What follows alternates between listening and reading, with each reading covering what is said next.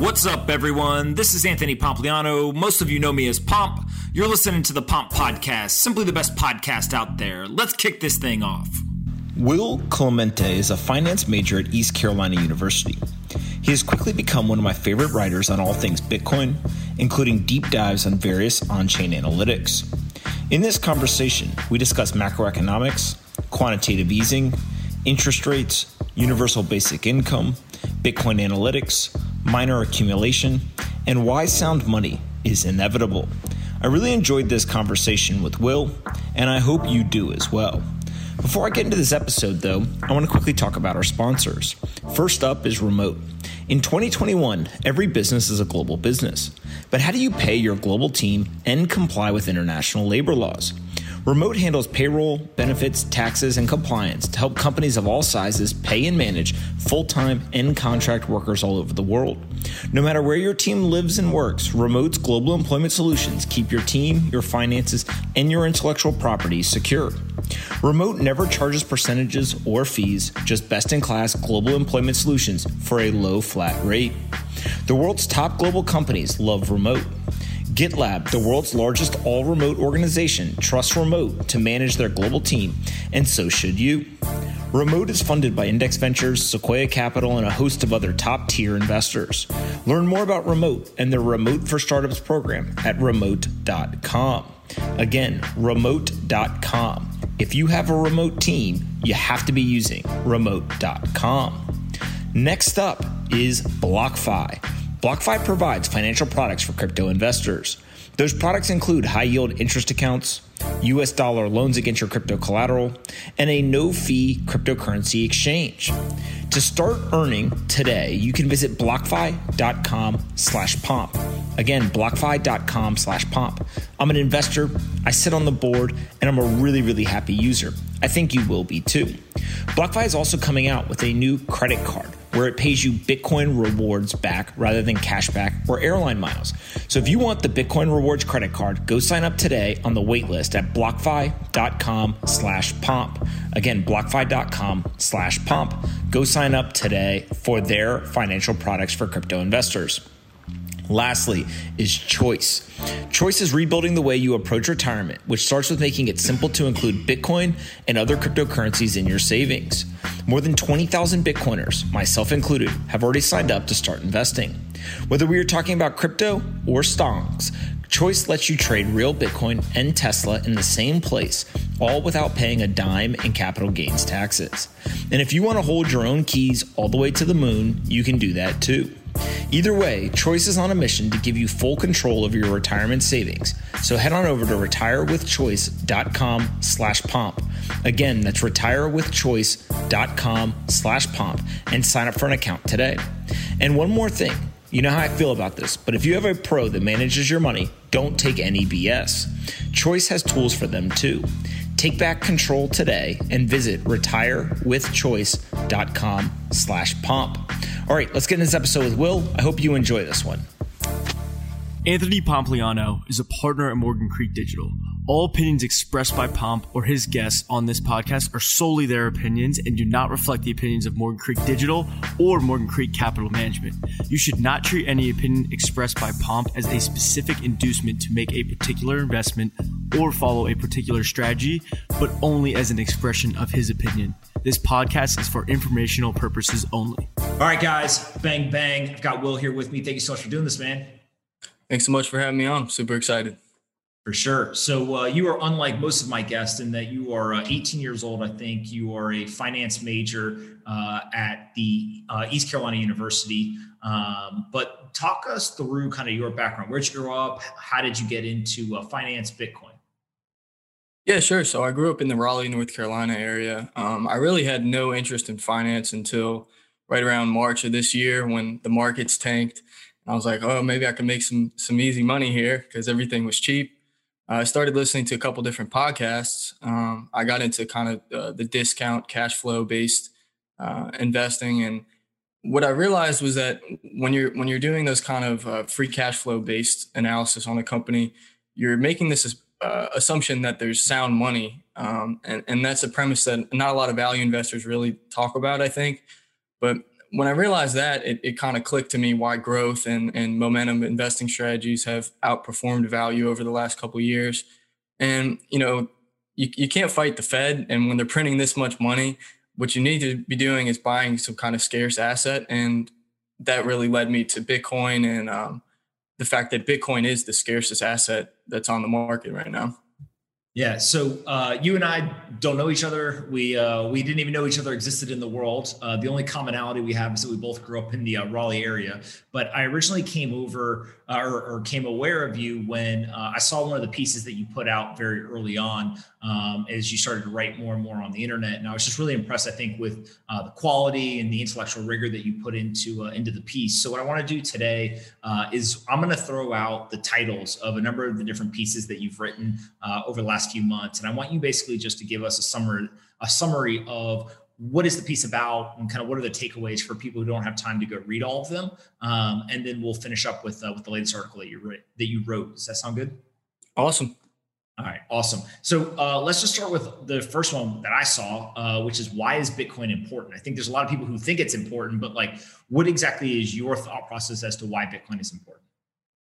Sure so the, the first thing to really note is that uh, the macro backdrop that has kind of uh, taken place over the last, you know, and I guess you could say since 2008 with uh, quantitative easing, uh, liquidity being inserted through the fixed income market, um, and interest rates being driven to, to pretty much zero. And now we're starting to see a little bit of UBI.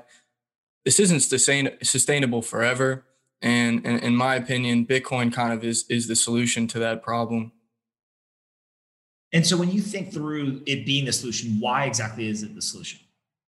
Yeah, sure. So Bitcoin, you know, there's only 21 million that will ever, will ever exist. Every four years, that uh, the rate of new flow coming onto the market is cut in half, and so there's nothing really out there that that is like that. You know, when when we think about gold, um, if gold's price goes up, the producers will just step into the market and and and start producing more of it. They'll find new ways to extract it, build, make new technologies. You know, if the monetary incentive through the price going up is there, they'll find new ways to produce more more gold, and that will uh, drive the the price of gold back to its mean.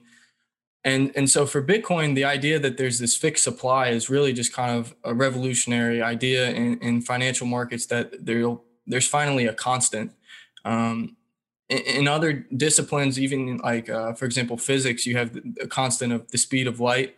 And we don't have any kind of constant like that in finance. And having some kind of hard supply cap and programmatic um, monetary policy is something that really uh, brought my attention to Bitcoin. So you, you also read a uh, you have written a piece about why this Bitcoin cycle is differently. You compared a lot of what's going on right now to past market cycles, both the bull and bear market. So explain why you think this uh, cycle specifically is different. Yeah, sure. So when you look at the early days of Bitcoin, it was really kind of um, driven by cypherpunks and people that were savvy with uh, cryptography. And then in 2013, you had Mt. Gox and, and the aftermath of the compromise of, of that exchange. And then in 2017, it was really retail driven. And you can kind of see that on chain where coins on exchanges was steadily going up with price throughout that time. And then in this recent cycle, what, what really differentiate, differentiates it for me is the fact that coins are being pulled off exchanges. And you can see that on chain by looking at kind of this dramatic slope downwards.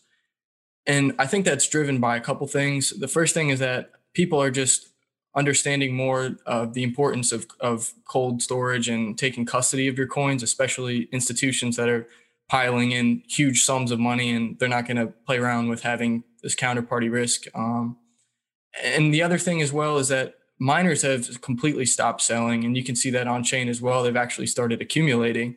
Even uh, Marathon, who I think a lot of people are familiar with, they've come out publicly and said that they've started accumulating. And, and the third driver, I think, of, of the coins being pulled off exchanges is this concept that's uh, been made popularized by Preston Pysh and Plan B.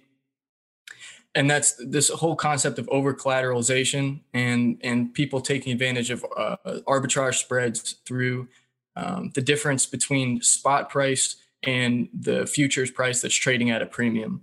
So right now, I don't have it in front of me, but if you look at the futures price, it's trading at a multi thousand dollar uh, premium to the current price. And, and it's interesting because commodities traditionally trade at premiums, but it's because they have storage costs, for example, like with, with oil.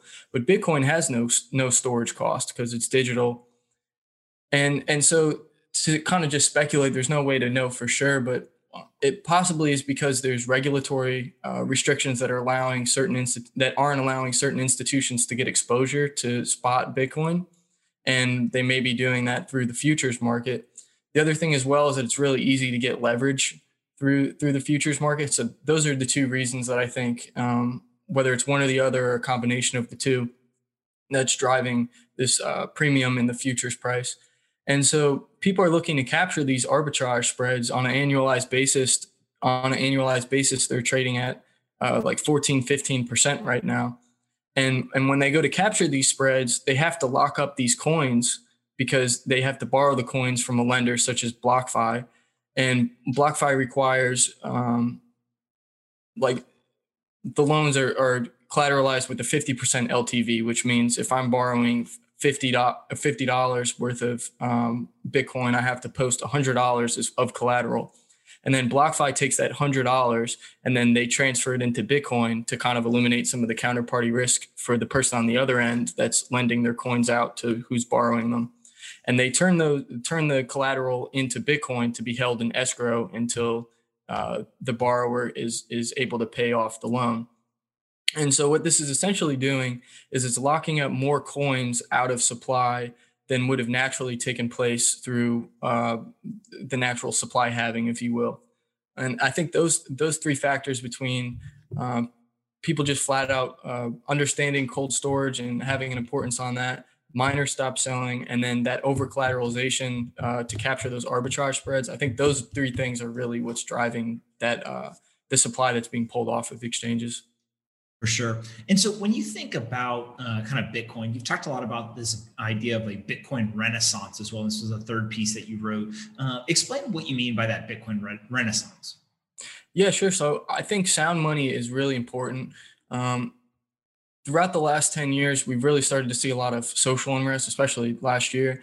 And I think that's kind of indirectly related to the fact that people are getting behind um, via the inflationary monetary policy that's going on and they don't understand why you know they're fed up with the system. They know something's wrong but they don't know exactly what it is. Uh, a lot of people point fingers at capitalism but in my opinion what it really is is the inflationary monetary policy and, and the amount of money printing that the fed's doing right? Um, if you don't own an asset then you can't get ahead in the current environment. If you're holding just money and savings over time you're getting destroyed through the, through the money that the government's just printing especially throughout the last 12 months when they've printed trillions and trillions of dollars. And so I think when you introduce a, a sound money, particularly uh, one that's deflationary like Bitcoin, you re incentivize saving and you allow people to be able to get ahead again. And so that that's what I really meant by saying that uh, Bitcoin would kind of introduce this new renaissance is that in the current in the current environment there's a lot of people that are just getting destroyed and they're behind and they're if you think about it they're running on this hamster wheel and everything the, the world is expanding around them and it's becoming more and more out of reach because everything around them is becoming more expensive. And under a bitcoin standard people who own bitcoin and just hold bitcoin it's the complete opposite. Over the past 10 years everything's become a lot cheaper for people that hold bitcoin and so when you think through uh, the sound money, it sounds like you and I agree that uh, that sound money is going to be crucial for the future. It is that constant you talked about uh, in financial markets where there haven't been constants in the past. Uh, but you've also written about this idea of a Bitcoin black hole effect. Uh, and this to me is like one of the most fascinating concepts uh, in the entire market and one that is heavily misunderstood. So talk through what exactly is the black hole effect and then how does that apply to Bitcoin? Yeah, sure. So it's a couple different things that I kind of put together in that piece. The, the first one was just obviously what, what, we just talked about the global macro backdrop of, of, money printing and infinite QE, and now we're seeing UBI. And, and the other two things are what we had mentioned about the over collateralization, which is kind of accelerating the rate of coins being pulled off exchanges. And, and the third thing I touched on in that piece was the speculative attack, which was made popular by Pierre Rochard. And that idea is, is basically that you're leveraging uh, a bad currency against one uh, against a hard sound currency. And that's something we've seen michael saylor with microstrategy do where they've issued uh, convertible debt notes most recently at 0% which is insane 900 million dollars which was all it should be mentioned that it was oversubscribed too at 0% and so what michael saylor is essentially doing is he's leveraging the the failing currency against an, uh, an emerging hard sound money, which is Bitcoin. And so when you do that, I think that the most fascinating part to me is basically people are giving you free money and you're taking it and you're converting it, right? Like, like when you're talking about leveraging it, you're literally taking a bad currency that is being devalued and you're buying a hard currency, which is purchasing power is continuing to increase. Yeah, exactly. And, you know, I was talking to Preston the other day and he was telling me, you know, I, I think Michael Saylor could have actually issued it at a negative yield because at, you know at the rate that that the Fed is driving down interest rates, and in Europe you're seeing negative interest rates, and here we're seeing negative interest rates in real terms, and essentially what what people do are doing that are buying into these convertible debt notes is a a they might not be able to get exposure to Bitcoin uh, through other ways um, through buying market price or uh, buying different shares like Grayscale Bitcoin Trust or something like that. So they're trying to look for an alternative way to get exposure to it. But in addition, with the interest rates going down, by buying these these uh, notes at zero percent, they essentially will benefit if if rates go negative. That's kind of what you're seeing in Europe, is that people are buying negative yielding bonds because they're betting that the that the yields are going to go further further negative. And so that could become really dangerous once that kind of unwinds. And so i think in my opinion that's why the fed is going to have to continue to buy in through the fixed income market and keep driving these yields down because the second that they start to reverse everything is going to unravel. So when you think about the black hole effect itself right explain that yeah, so it's just the idea that Bitcoin kind of sucks everything in, and you know, every four years the supply cuts in half, and when you have these cycles, we have these kind of blow off tops, and then through the bottom, every single bottom that we've seen is further is higher than the the previous one, and so what you're seeing is this growing network effect, similar to anything like you know Facebook or anything like that, but we've never seen that with a monetary number attached to it. So I think that's why people are really taken back by by Bitcoin's price movement. But these four-year halving cycles will continue and they'll persist until the year 2140. And so essentially, if you can think of it like a battering ram, and it's con- it's continuing to bang against the legacy financial system until at some point it's going to break through. And so there's that aspect of it. And then in addition, right now, like, like I had mentioned, the futures are trading to a premium to the current spot price. And so, if the market starts to identify the yields that you can get essentially risk free through that process of, of arbitraging those spreads, and if the market starts to recognize those uh, yields as, as the real risk free yield, you're going to see a complete repricing of assets. You know, um, particularly stocks, they're all priced based off of risk free yields. When you do a discount cash flow model, you use treasury yields as your discount rate and right now, that discount rate, you know, for the 10 years, I, I think it's right around hovering around like 1.5%. And if, if that thing, if the market starts to identify these Bitcoin yields, which are blowing out to 10, 15% plus potentially, then you're going to see a stock market, for example, just as a round number, if, if they blow out to 20%, you're going to need to see P, PE ratios go well under five and right now the average PE ratio of the S&P is over 34. So you're looking at a 75 to 80% correction in the stock market if that were to hold true. And not only that, but a PE ratio of 5 would just match this risk-free rate, right? I'm not to I'm not to invest in something that is risk on that's offering the same yield as something that has no risk. It would have to be substantially lower than that. Um, and, the yield that it's offering would have to be substantially higher than that risk-free yield. So you may actually see PE ratios go even lower than than five to you know maybe two, three if if we start to see these yields blow out to 20 plus percent.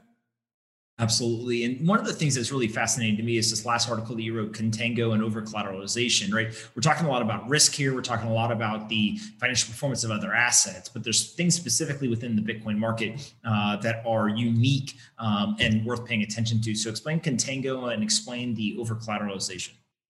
Yeah, sure. So as we kind of touched on earlier, the futures price is trading at a premium to spot. And so for people looking to capture those spreads, they have to borrow coins from an exchange such as BlockFi and they have to over collateralize on that. So if they're looking to borrow $50 worth of Bitcoin, they have to put up $100 as collateral.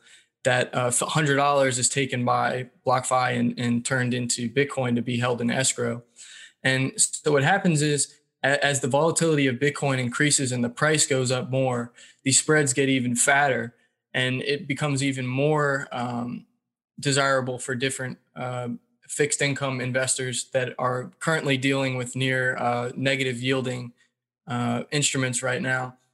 And so, as these yields continue to grow, you'll see more people stepping in to capture those spreads and more coins being over collateralized. And so, it's just accelerating this rate of coins being pulled off of supply. And so, that's the idea of Contango that it's kind of this self enforcing positive feedback loop, if you will, that the more coins pulled off exchanges drives the price higher and volatility higher, which makes the spreads fatter, which makes them more attractive. More people step in, and then they, more people are over collateralizing, and it's just this feedback loop of um, of coins that just continue to be pulled off of exchanges at this crazy rate. All right. So here's the big question then is as that happens, where do we go in this cycle? Is this a, a super cycle that everyone keeps talking about? And we're seeing, you know, 500,000, a million dollars uh, in US dollar kind of exchange value? Is it no, it's like more like a 150, 200? I don't care about the price prediction necessarily as much as just like help people understand as that supply uh, and really it's the addressable supply, right? Kind of the, the available supply continues to trend down. What happens to the price? Yeah, man, that's a good question. I would hate not to own Bitcoin right now, right? yeah, it, it's really interesting to see, you know, as we had, had mentioned on kind of at the beginning of the conversation, that we have never seen this dramatic of a slope downward in coins being held on exchanges. And that the supply suffocation going on that that's just persisting every day. I mean, every day I'm checking this this chart and it's just continually going down. More coins are being pulled off exchanges, and it's kind of it's kind of hard to tell exactly what's driving that. Um, but man, I, I would be terrified not to own some Bitcoin right now. Yeah, and well, and I think part of what uh, what people are waking up to the fact is, and I, I, jokingly talk about it as Bitcoiners aren't selling their Bitcoin, and the institutions want it, so the price has to go up to accommodate everyone. But if you actually break down what you know, the the joke, uh, and, you kind of melt that away, and you say like, what what is the truth in that joke? It basically is the fact that sixty percent of coins uh, have not moved in the last, you know, call it year plus. Uh, and so those are Bitcoiners who have strong hands, right? There's been hundreds of percent of appreciation. There's been a 50% drop in a single day, multiple 20, 30% corrections along the way. And Bitcoiners just aren't selling. Literally, middle fingers to Wall Street, to the institutions, to everybody. I'm not selling my Bitcoin. Then you go and you look, okay, but there's all these big institutions that are showing up, right? New York uh, Life, uh, Mass Mutual, uh, every Wall Street firm, et cetera. And they're showing up and they've got billions of dollars and they're saying, we want Bitcoin. And so, really, what you're talking about is 40% of that 18.6 million Bitcoin that are in circulation are kind of available for purchase. But even those are quickly being eaten into. People are taking those off uh, line as well, right? So, you're basically talking about this like 40% addressable supply that is decreasing. And yet, at the same time that the available supply is decreasing, the demand is increasing. And so naturally, what you get is you get this like squeeze, right? It, it's literally a price squeeze. And when that squeeze happens, you know, again, it's scary as hell not to own any Bitcoin. Yeah, absolutely. I mean, to, to just basically go off what you were just saying, I mean, you're seeing like we like we said, you know, supply is going down at never seen before rates and we're starting to see demand come in that we've never at rates we've never seen before and money being thrown at this thing that we've never you know sizes of money that we've never seen before. When you're up you know several hundred percent bitcoin has 200% uh, risk adjusted returns annually you, you don't care about it going down 20% you know when when you can see this on chain as well. If you look at coins that are held um, in holders from the last six months, last last year. They kind of sold into this recent dip. They might have got freaked out and sold in. But when you look at coins that have uh, addresses that have been holding coins since you know 2015 and and further back, they're continuing to accumulate. They haven't sold anything, and it's this you know when you're up thousands and thousands of percent, you could care less about this little dip. And you understand every time that there's a dip historically throughout Bitcoin, it's always gone back up. It's always recovered. Every single all time high that you've ever bought, Bitcoin has always come and, and gone past that to me, it just feels like uh, people who don't pay attention every day to the level of uh, detail and nuance that you and I do. Uh, it's very easy to say, "Hey, this thing's wild. It's volatile. It goes up. It goes down. I don't know what's going on. It's a scam. It's a Ponzi scheme. It's you know worthless. It's n- name your you know kind of FUD of choice." And it ultimately just goes back to education right? Is uh, they're just not educated on the topic to the level uh, of information that you and i are. So i guess my big question is just like where do you get your information? How do you stay educated? And then what is your process for taking those inputs and kind of the consumption that you have and then turning it out into these fantastic articles? Yeah sure. So uh, thanks a lot first of all. But i get a lot of my information just from different podcasts in the space. Uh, Preston's podcast is excellent. Uh, Stephan Livera, Peter McCormack, yours as well. Um, and th- there's several books as well that you can read. I think the Bitcoin Standard is is the most well known. And then just in general, you know, just being on Twitter, asking questions. Twitter's such a cool space. You can get in contact with all these people you never would have gotten uh, the chance to be able to reach out to just you know slide in people's DMs and you'd be surprised how many people are willing to respond and willing to help you out and answer questions. So I, I think you know when when you're really obsessed with something, learning really doesn't feel like learning. It just kind of feels like fun to you. And and the further you start to go into this thing, Bitcoiners kind of call it the rabbit hole, but the further you go, the the faster you you begin to kind of be interested in it, and it kind of compounds on itself. The rate at which you you want to learn. I mean, if you look at Michael Saylor, he said he didn't take a single look at Bitcoin until right after March, after the liquidity crisis, and then he knows more than almost anybody in the space now, and he's only been in it for for months. So it's pretty uh, it's pretty wild. What what is uh, kind of the impetus for why you enjoy writing? Is it uh, a way to learn? Is it just something you've always done? Talk to us a little bit about the writing itself. Yeah, sure. So there's a lot of really brilliant writers in the space. Uh, I think the, the, one that everybody's familiar with is Robert Breedlove. He's brilliant, but you know some of Robert's articles are are 20, 30 minute long reads, and for people that are coming into the space and, and these kind of philosophical comparisons that Robert's making Bitcoin to comparing Bitcoin to, it's just it, they're not good for for entry level Bitcoiners that are coming in, or or Lyn Alden who just put out two brilliant articles yesterday. These are all kind of higher level articles and reads for people that are kind of financially savvy or have some surface level understanding of Bitcoin. So for me, especially being younger and having people constantly asking me questions, but don't understand anything about finance, um, I, kind of took it upon myself to kind of dumb everything down into really layman's terms and and and explain things kind of at the surface level where somebody who doesn't have any financial understanding can can uh, can kind of make sense of all this stuff the other thing as well is that when I write, it really helps me formulate my own thoughts. Uh, I would consider myself more of a slow thinker. I, I can kind of sit down and really soak everything in, and then uh, think, you know, I'll sit down for like an hour, and then things will come to me over time rather than uh, just thinking of things on the fly. So, so that as well, I think I, am much better at articulating things when I'm when I'm writing and and uh, taking time to kind of think my thought process out. So it's beneficial for me in that aspect as well doing a, uh, a, fantastic job. Before we get into the uh, rapid fire questions, uh, where can people find you on Twitter or find your writing?